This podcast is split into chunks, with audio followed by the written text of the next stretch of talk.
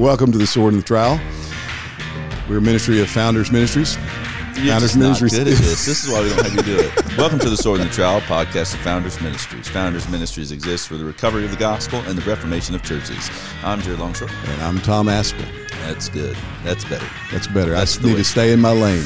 This is We- what I get to say every time we do this. I'm Tom Ascol. Yes. That's the only thing I get to say. Stay in your lane, I'm Tom. Tom Ascol. We've been having a good time here, uh, trying to get this started about the fourth run. We're going to go with this one because I'm not going to be able to do it any better. That's We've right.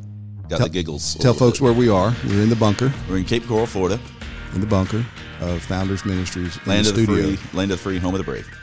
Formerly free. Four, four.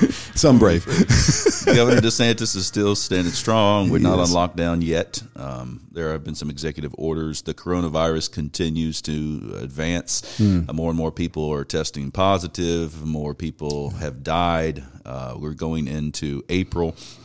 President Trump just uh, was it yesterday? Yesterday announced that he's extending his guidelines for the the next month April. Um, here in our own county. Uh, we are our counties gathering together, county commissioners getting together Today? to, today to decide what to do here in our county. So certainly, our listeners were sure that you are all dealing with the coronavirus, and if um, if what seems to be the case actually comes to pass, it would April will be a tough month with more people dying. Uh, we thought about what to talk about today, and we said, why don't we talk about lessons learned from the coronavirus?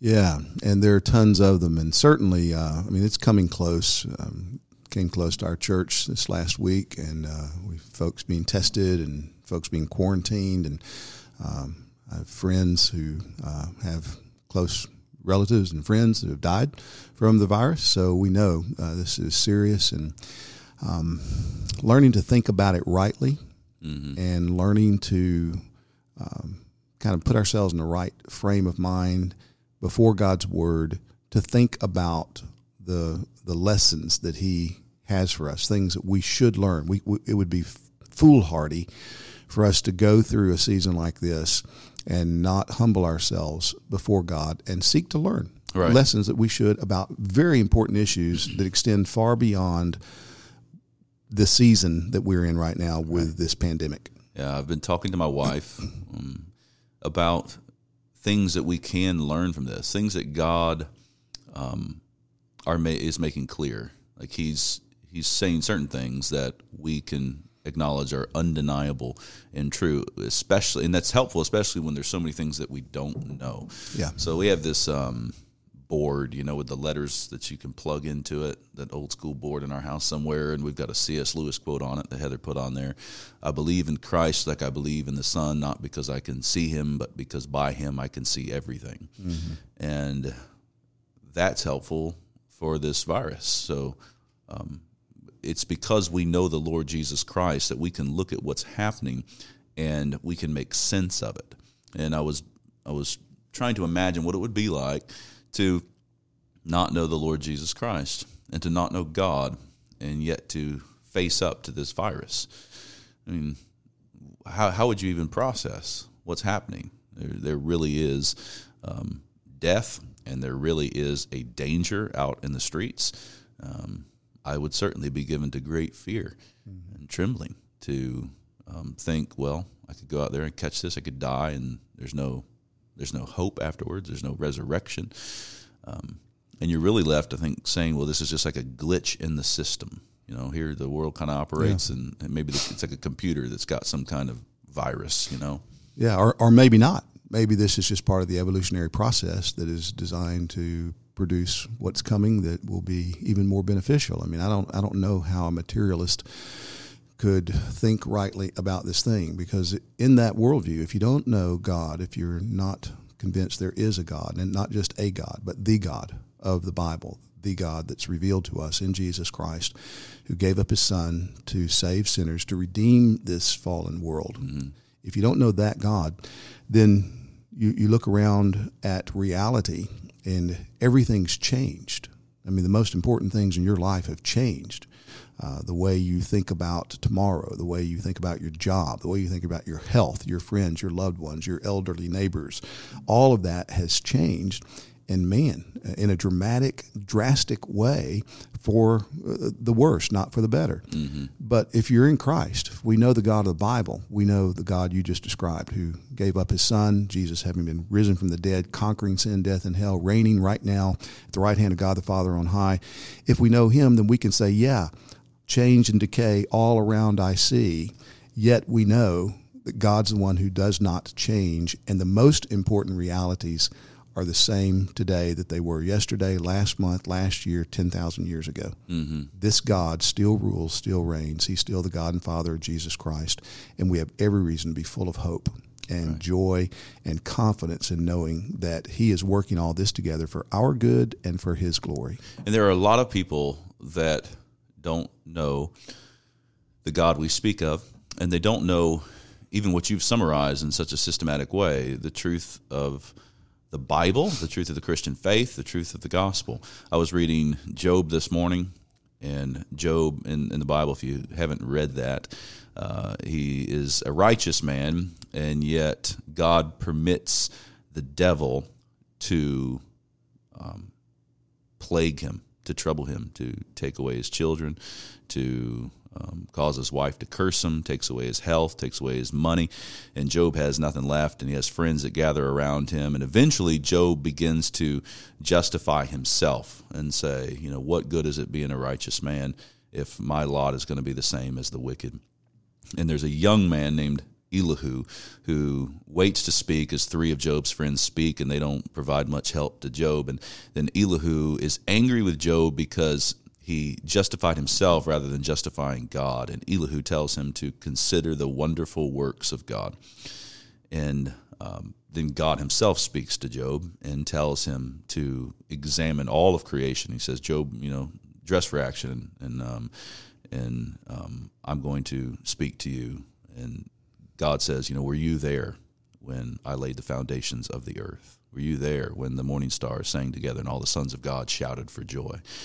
And Job realized, he said, I've heard of you, but now I have seen you and I repent. Mm-hmm. Uh, and my hope would be that that happens through this crisis. Um, many people are going to be suffering from sickness and from the from loss, and it's a time to consider the wonderful works of God and say, okay, who is this God? Let me come to grips with the God who is. And Christians can look at this situation. You know, so many people look at this situation. if they're honest, if they're trying to be honest, how do you how do you answer for it? You've got a it's like a big question mark. How do you how what's the answer to what's going on right now in my experience? You can try to lie to yourself and not deal honestly with the situation, but Christians can deal honestly with the situation. It starts by saying there is a God in heaven. There is a God who rules over all, and He is one God. This God is sovereign, meaning he controls all things. Some people, you, you might find some Christians, there are some people that claim to be Christians that want to back down from that and say that God isn't sovereign, that he's actually not in control. Well, he's God. Of course he is in control. And you can hear somebody say, well, how in the world, look at the virus. I mean, what kind of God is that if this God is in control of everything? Well, uh, this God is not only sovereign or in control, he is also good.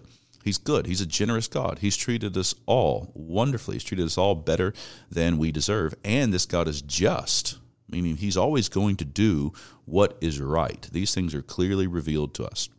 And admittedly, if that's all that you knew, if you said, well, there's a God who's just and there's a God who's in control and there's a God who is good, well, then how do you answer for the virus? Mm-hmm. Right? Yeah. And well, after having talked about the doctrine of God, we should talk about the doctrine of creation. So God created the world and it was good. If you read Genesis 1, this is what you see. There was no virus in the Garden of Eden, or at least there wasn't one that would cause you to die. And that's a wonderful thing because God he could have set up the world where there was these kinds of troubles that came upon mankind, but he set up the world in such a way that it was good. And even Adam, who he created in that garden, was good. And Eve was good. They were upright. The reason we have viruses is because Adam and Eve rebelled against Almighty God. When they transgressed his standard, sin came into the world, and through sin, death came into the world. So a Christian can step back from this and go, okay, let's remember what's true. Uh, there is a God, He is good, He is in control, He created a good world, and things like COVID 19 happen because of our rebellion against this good God. Yeah, and you, you you go back to Job and you think, okay, what's going on there? Well, we know the details that have been revealed to us in that book. Job didn't know. Job had limited knowledge and limited access to the knowledge that he had. And so he was being tested by God to take God at his word, to live by faith. And in that sense, he is a, a, an example for all of us. We don't know everything we would like to know. We always have more questions than God has given us direct answers. And so, because of that, because we can't get specific answers to all of our very legitimate questions of why, you know, why this, why God would you do this or allow this, the temptation is to quit trusting God. And so we forget about the things we do know that God has said. And the battle is always for us to come back to what we do know, what God has said, to rest in that. That's what, that's what God was doing with Job. He's reminding him of truths that Job knew that Job should have never forgotten, and yet those truths got eclipsed in the press of this very difficult life situation. And I think the one important lesson for us in that, and, and we see it elsewhere in Scripture, is that it's okay to admit what's going on with you emotionally. You know, we got friends, family members who are scared and uh, who struggle and and you know, have times of difficulty at night sleeping and thinking, what's going to happen? What's going to happen to my parents, my grandparents, and my kids and grandkids, and all of those questions. And those are legitimate questions. And Christians don't need to be ashamed of having questions. And Job had the questions. Jesus on the cross my God, my God, why have you forsaken me? Mm-hmm. The questions in, in, and of themselves are not sinful. It's what we do with those questions. Mm-hmm. And don't allow the questions to move you into unbelief or forgetfulness of things that you do know. Mm-hmm. You know, I, I, a dear friend uh, who was great and encouraging me years ago, he's with the Lord now, used to put it like this Never doubt in the darkness what God has taught you in the light. And so the things we know is what those are the things we've got to camp out on and remember and believe, just like what you went through. Is this still God's world? Is he still the creator? Is he still the ruler of it? Yes, sin came into the world and sin has disrupted the creation that God made good and it has turned things turned us as creatures made in God's image in on ourselves and against one another and against God.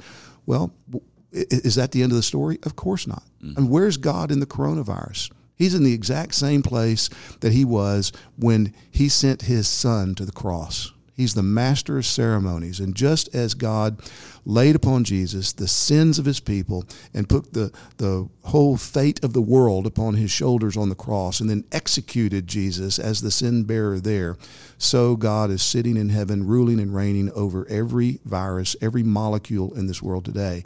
And God was doing his deepest work in that most unjust act when we look at it on the human level. The most unrighteous thing that's ever been done in human history was the murder of the righteous man, Jesus Christ. And God was the author of it. He is the, the one who's ruling over it, and He was doing His deepest work of redemption in that. And if that's true, then that becomes the paradigm. And I can say, okay, God was at work there for eternal good. And I can look at this coronavirus, and if it comes to my house, it comes to my my life, it comes to my church, I can bow in acknowledging there are things I don't understand, I don't know. But this God who gave up his son and saw his son slaughtered for my salvation is still good, still wise, still in control, and I can trust him. Mm-hmm. That's the message that we need to hang on to. It's the message we need to proclaim and remind each other of in our churches, and it's the message we need to hold out to the world yeah, the world is broken. Man, sin has screwed everything up. Look at this. Uh, if, if you thought things were good, you, you thought things were okay, all God had to do was send a virus throughout the world to immediately disorient our thinking. And it's designed not to uh, destroy you, it's designed to call you, to call you to stop and consider that you're a creature, you're finite, you make your plans, you think you got life by the string, and God does this one little thing and it disrupts your life. Do you see how small you are? Do you see what your need is? You need this God. You need to be reconciled to this God. As Jesus put it, fear the one who can not only kill your body, but afterwards can throw your soul into hell. Mm. Um, man is finite. You you cited Job's situation. Here he is suffering, and he was a righteous man, and there were a lot of things he didn't know. You mentioned Jesus of Nazareth hanging on the cross, and because he has a human nature, he would say, "Why, oh my God, have you forsaken me?" And just, I want to just talk about that for a minute. Just the human finitude. You know, here's this virus, and we we are all having to come to grips with the fact that we don't know a whole lot of things. Like we really don't know, and that's a that's a danger. It's always been a danger to mankind. You know, that's even one of the things that the enemy was tempting Eve with in the garden. Um, this desire to have all knowledge. I want to be able to have all knowledge, and then we get duped into believing that far too often. We think far too highly of ourselves. I mean, Americans, January 1, um, I saw a hilarious meme on the internet. There have been a lot of good memes out there, but it had uh, it had Frodo Baggins. You know, January 1, 2020, Frodo Baggins, he was bright eyed and he had his staff. and it was like March 15, Frodo Baggins, and it was when he was like grayed out and in some kind of trance, you know. That's what's happened to us. We have we have come to the end of ourselves saying, okay, we still have a lot of technology, we have a lot of doctors, we have we have an immense uh, amount of resources as 21st century Americans, um, a lot of good people assessing good data, and yet the virus is still on the rise, yeah. right? And God willing, it will arc and eventually. Um, it will not continue to go on the rise and continue to uh, kill everyone in our land. Uh, even so, we're not able to stop it. We don't have all sorts of information. What's going to happen with the virus? What's going to happen with the economy? Okay, so what I want people to do right now is take away the virus and remember that January 1, that was still the case. That's right. You didn't have, we are, and as Christians, that can be a wonderful thing. Like to, to just be okay with, and not only be okay with, but to actually rejoice in, because even before the fall, Genesis one and two, and God created uh, Adam and He created him upright, He chose not to create humanity with infinite knowledge. Right. He's the one who limited us, and it's something peaceful about that when we acknowledge there's God. When we're doing it in faith, we just go, I just don't know. Mm-hmm. I just don't know. I can look at my wife and say, I don't know. look at my kids and say, I don't know. I'm not God. And it's it's that's a comforting thought if there is a God in heaven who loves me right. and who controls all things. If there's not a God in heaven who loves me and controls all things, it's a terrifying thought. But just come to grips with it and and learn the lesson. You know, Job learned lessons through his trials. Learn the lesson now so that when the coronavirus has passed, we can still I, I would I, I, want it so desperately and deeply in the minds of the American people when this is gone. We're still limited. Yeah. We're limited in our knowledge. Right. And to recognize that there is more going on than we can see. If you build your life around only the things that you can access with your senses, then whenever those realities get disrupted, your life is going to be topsy turvy. But if you build your life around those unseen realities that are accessed by faith, it's not make believe, and faith doesn't create them, but faith accesses them. And if you access your th- those realities and build your life around those unseen things, Paul talks about in 2 Corinthians 4 16 through 18, and you look at those things, well, then when everything around you begins to go uh, upside down, your life can still be stable on those truths that are never changing. They never will change. So that's why Paul says all of this, all, all of these afflictions that in chapter 1 of Second Corinthians, he says, I thought were going to kill me. I despaired of life. In chapter 4, he says, these slight momentary afflictions, wasn't the afflictions that changed. They're the same thing, but his perspective changed. He said, They are working in me an eternal weight of glory. How? He tells us how. As we look not to the things that are seen, but the things that are unseen. The things that are seen are temporary, the things that are unseen are eternal. And so it's not that you deny the, the virus, you don't deny the, the decay, the death that is around us, but you realize there's more than that. And you build your life on those eternal truths that are given to us in Scripture that Jesus died to secure for us, was raised from the dead to guarantee that we would live with him as we trust him forever. And you look at those things and you say, okay, man, this is bad. We're going to do what we can to mitigate it. We're going to try to correct this. We're going to stand against every evil, every uh, injustice. We're going to stand against sin. We're going to try to help people to get through the things in life that have waylaid them. And when we get waylaid, we're going to try to deal with that too. But we're going to do that knowing there's more going on because it's been revealed to us. And that's what, you know, I, I think one of the great lessons that Christians need to learn, relearn, I have to keep relearning it in my own life, is to feed my mind, feed my soul on unseen realities that are given to us, revealed to us in Scripture. Take God at His word.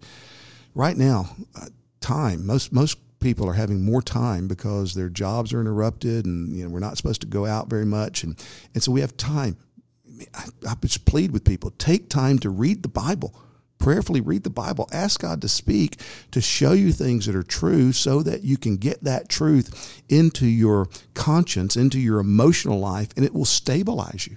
Because everything's changing around us. We don't know what t- tomorrow's headlines are going to be. We don't know what the press conference today is going to tell us about going forward the, the next few days. But what we do know is that God never changes, and Jesus Christ still is risen. He still's at the right hand of God the Father Almighty. The day is still on God's calendar when He's going to return and make everything new. That's what we need, man. Yeah. I, I, I, just I long for that in my own life. I long for it in our people and, and, and for everybody. I want everybody to know that. Right, and it's Scripture. Um, again, uh, um, my hope is that some would listen to this that aren't believers and aren't Christians. When Tom talks about the scripture, uh, we use the word special revelation. We believe that the, this living God, this creator God who made us and who made this world has spoken through prophets and apostles, through human beings. He's actually particular persons. He's worked by a spirit, and we have a book that we believe is actually from him. It's his very word, and there are no errors in it. And we use another term called general revelation that uh, that um, communicates the idea that God also speaks through creation. Um, Psalm 19.1, which is in the Bible, says, The heavens declare the glory of God, and the sky above proclaims his handiwork. And so uh, he has made us, and we can hear him speak through creation. Now, many people have drawn all sorts of false conclusions in trying to understand his providence, the workings of things. Uh, nevertheless, we are to do that. And the special revelation, the Bible, will give us the guardrails so that we can look at providence and we can we can consider what God is saying to us you mentioned faith. You know, Hebrews tells us faith is being sure of what we hope for and certain of what we do not see. And what better time to think about the things we cannot see than now? Now, in, in America, there's this silly notion. If you mention faith, it's just usually always a some like personal destiny. It's like I have faith in myself. I always tell people, don't do that. That's the silliest thing you can do. But why? Because the Bible tells me in Genesis 3 that we're not that trustworthy. So don't trust yourself. Don't believe in yourself. And don't have faith in some um, nebulous plan for your life that's kind of on the up and up. That's not it either. It's faith uh, in God's word and faith in the God who speaks. And then you can start, it's faith in things, uh, it's, it's, trusting things unseen. Well, uh, in America, it's like the only things that matter are the things that we see. You know, don't even talk about right. the things that we don't see. And you set up this um, interesting conversation about causes when you come to the virus. Well, I'm gonna I'm gonna I'm going to focus on the relationship or the causes of this virus that uh, that are physical, tangible. You know that we can notice with our eyes and, and and ears and all of this. And Christians are actually all for that. So there's a danger that some people think, well, Christians don't care about that. So, you know, I'm just going to trust God. I'm going to go out and cough on whoever. I'm going to let whoever cough on me because I don't believe that that actually relates to the spread of the virus. No, it absolutely does relate to the spread of the virus. God is the God over the order of the world, and we should acknowledge that, okay, it seems to be that God works in such a way that if you cough on somebody else, it's more likely that you will spread this virus to that person. But that's not the only cause of things. There are multiple causes of things. And you do need to look at the virus and even the spread of it in our land and consider other causes. There is a God, and God mm-hmm. is spirit, and He does not have a body like men. There are angels that are messengers who who do His bidding. Uh, there are judgments that this God renders down upon the world. There are mercies that God renders down upon this world. You know, my kids, uh, they'll get a cut. You know, playing outside. This is the standard cut, little band aid on the cut, and then all of a sudden, a few days later, it's all healed up And you know what? Yes, we thank God. We thank God for Neosporin, and we thank God that He healed their body. I mean, mm. it could have just stayed that way. You ever thought about that? It could have just stayed that way.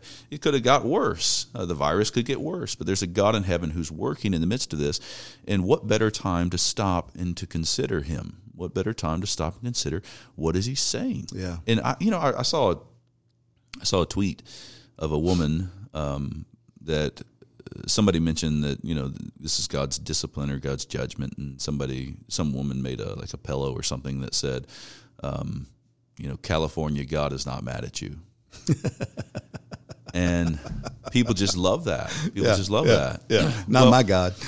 Well, you understand you're you're actually delving into a very important doctrinal issue that as pastors we have a responsibility to take up, and we can actually help out here. Um, when when one individual gets sick, it is foolish to draw the conclusion that God is mad at that individual. Given the case of Job in the Bible, he's a righteous man and he got sick.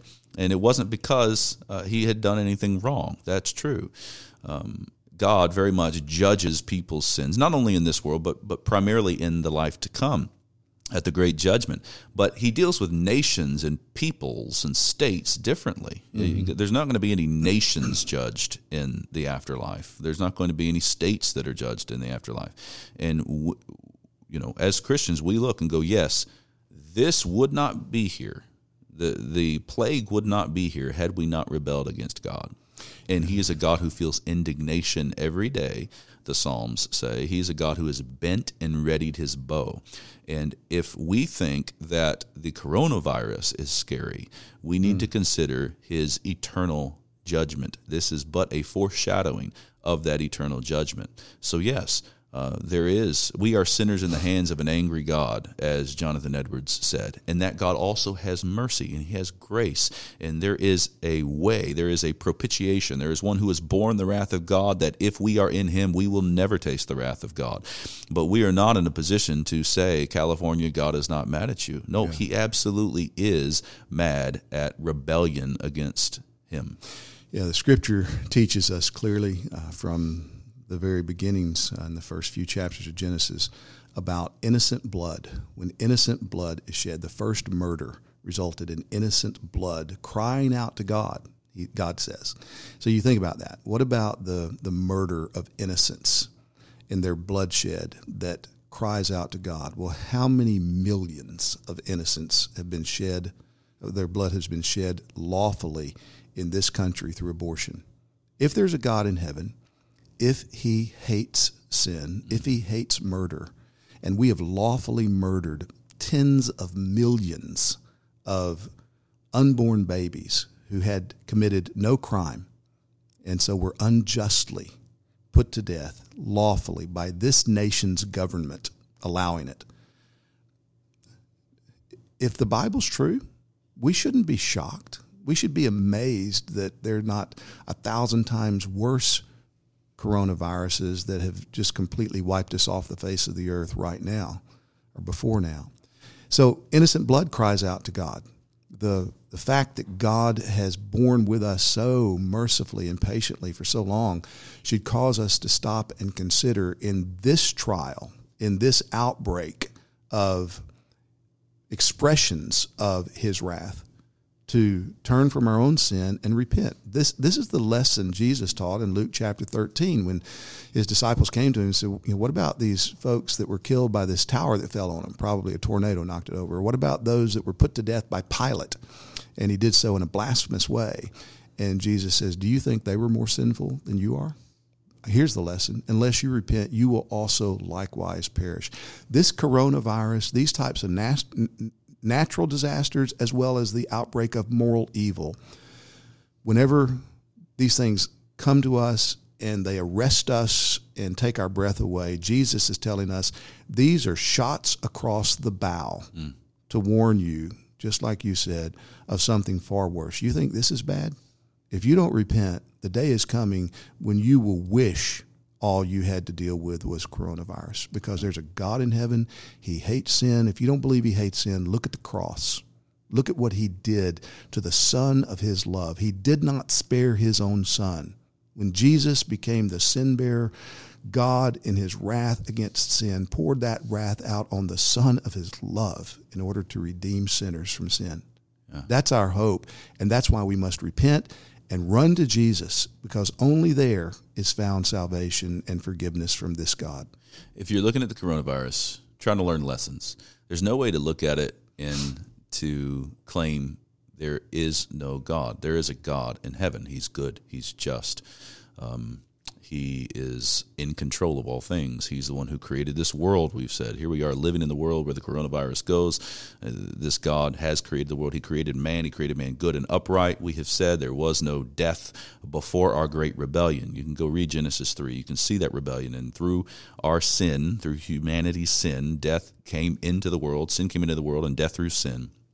Um, now we deal with these things. You can't draw a direct line between an individual's um, sufferings and his or her sin. But you can do that when it comes to understanding nations and states. And if you look at this, there's no way to deal honestly with the virus without seeing that God is angry, that there is judgment that's coming upon the world. And this is a foreshadowing of that coming judgment. We've talked about all these things. If you if you're paying attention, again, a lot of things you don't know, but if you're paying attention to the virus, one of the things that's simply self-evident is that we're going to die. Yeah. Every one of us are going to die get to come to grips with that right now. We may not die in the coronavirus, uh, given the whole development of it in our land. Right now, it's a really low chance that we would die from the coronavirus, but people are dying from the coronavirus, and we're all reminded that we're going to die. Yeah. Uh, ashes to ashes, dust to dust. Oh, from the ground, God made us, and to the ground, we will return. And we can meditate on that. It's connected to the idea of being finite, which is another thing we've we're finite in knowledge. Um, we're also finite in this life, meaning you know. I mean, think about it. Your lungs are expanding and contracting. This virus attacks the lungs, so they've been expanding and contracting ever since you took your first breath out of your mother's womb. Right. And and you haven't even been thinking about it that much. It's not like you've been telling your lungs expand, contract, expand, contract. I mean, that's a gift. How long has that been going on? And and one day it will stop yeah. for every one of us. And so we should acknowledge that. There's there's a ton of implications from the fact that we're going to die, um, but it is good. I mean, Moses says in Psalm 90, teach us to number our days that we would get a heart of wisdom. Yeah. We can actually become wise people by facing up to death. If there is no Christ and there is no salvation, we're going to get we're going to get spend a moment here, a good chunk, to talk about that salvation and how it operates for those who have not heard it before. We've said it a number of times, but we're going to be really crystal clear. But if there is no salvation, which is the glorious truth of Christianity, then you're not going to look at death in the face. You're going to ignore it. You're going to act like it's not there, and you know you might claim I try to face up to it with courage, but you simply you can't, and therefore you can't gain a real heart of wisdom without acknowledging that I'm finite. But in Christ, you can. You yeah. say, I'm going to die, and I can grow in wisdom. Uh, uh, I think you've touched on something really important here.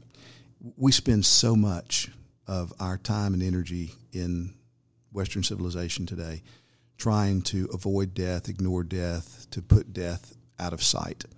And we just, we don't like to think about death and dying. I remember the, the first time I went to Zambia to be with my friend Conrad Mbewe, I think it was like 94 five, six, something like that. And uh, the AIDS epidemic was just rampant, and it was ravaging just the, the, the land of Zambia. So Conrad took me to a, uh, uh, a mortuary in Lusaka. There were 10 of them operating. There were cars lined up for well over a mile, trucks and, and flatbeds that were there to get bodies of people who had died from AIDS. And we just sat there for a couple hours watching these cars line up to go and get dead bodies. Then we went to a place where they were burying them, and they just were digging holes a few feet apart from each other. That workers would be hired uh, every evening, every night, and they'd go and they'd dig these holes, and the next day they'd come and they'd put these dead bodies in in the in the ground there, and and death was everywhere. And I remember talking to Conrad. It was he said it's an incredible, uh, sobering reality. He said, but people are ripe to hear the good news that there's salvation, that there's one who has defeated death, because nobody, nobody here is not thinking about death. Well, this virus is causing people to think about death who haven't thought about it, who don't want to think about it, to think about it in ways they've not thought about it. And so it's a great opportunity for those of us who know the one who conquered death to proclaim that, that Jesus came into the world to defeat death. He's done it. He died, he was literally buried, and then he came back from the dead, conquering death, so that all who are in him might also experience life over death, might experience eternal life. They don't have to die forever. They can experience physical death and experience a new life in Christ because he himself was raised from the dead. That's the hope. And and church, pastors, we need to see this and recognize what's on people's minds. This is God's dealings with us. And in the midst of everything else going on, there are opportunities now to talk about eternity, to talk about the one who has defeated death, unlike we've had in recent history. Yeah. The this central message of the Bible. If you're if you're listening to this and okay, like, well, uh, you know, a Christian take on the coronavirus and things that we can learn by looking at the coronavirus and drawing conclusions. Um, this God, you, you still might be upset about it and say, well, you know, I, I sure wish this God would be nicer, and I wish he wouldn't he wouldn't unleash a virus that's causing people to die um, because of eating some fruit back in the garden so long ago, or because of whatever I've done wrong in my life. I don't think I've done that many things wrong, and you begin to try to judge this God. You're making the mistake that Job made. Elihu was angry at Job because Job tried to justify himself rather than trying to justify God. And that's the, that's the shift that has to happen in any person's thinking. You have to realize, oh, no, God is just.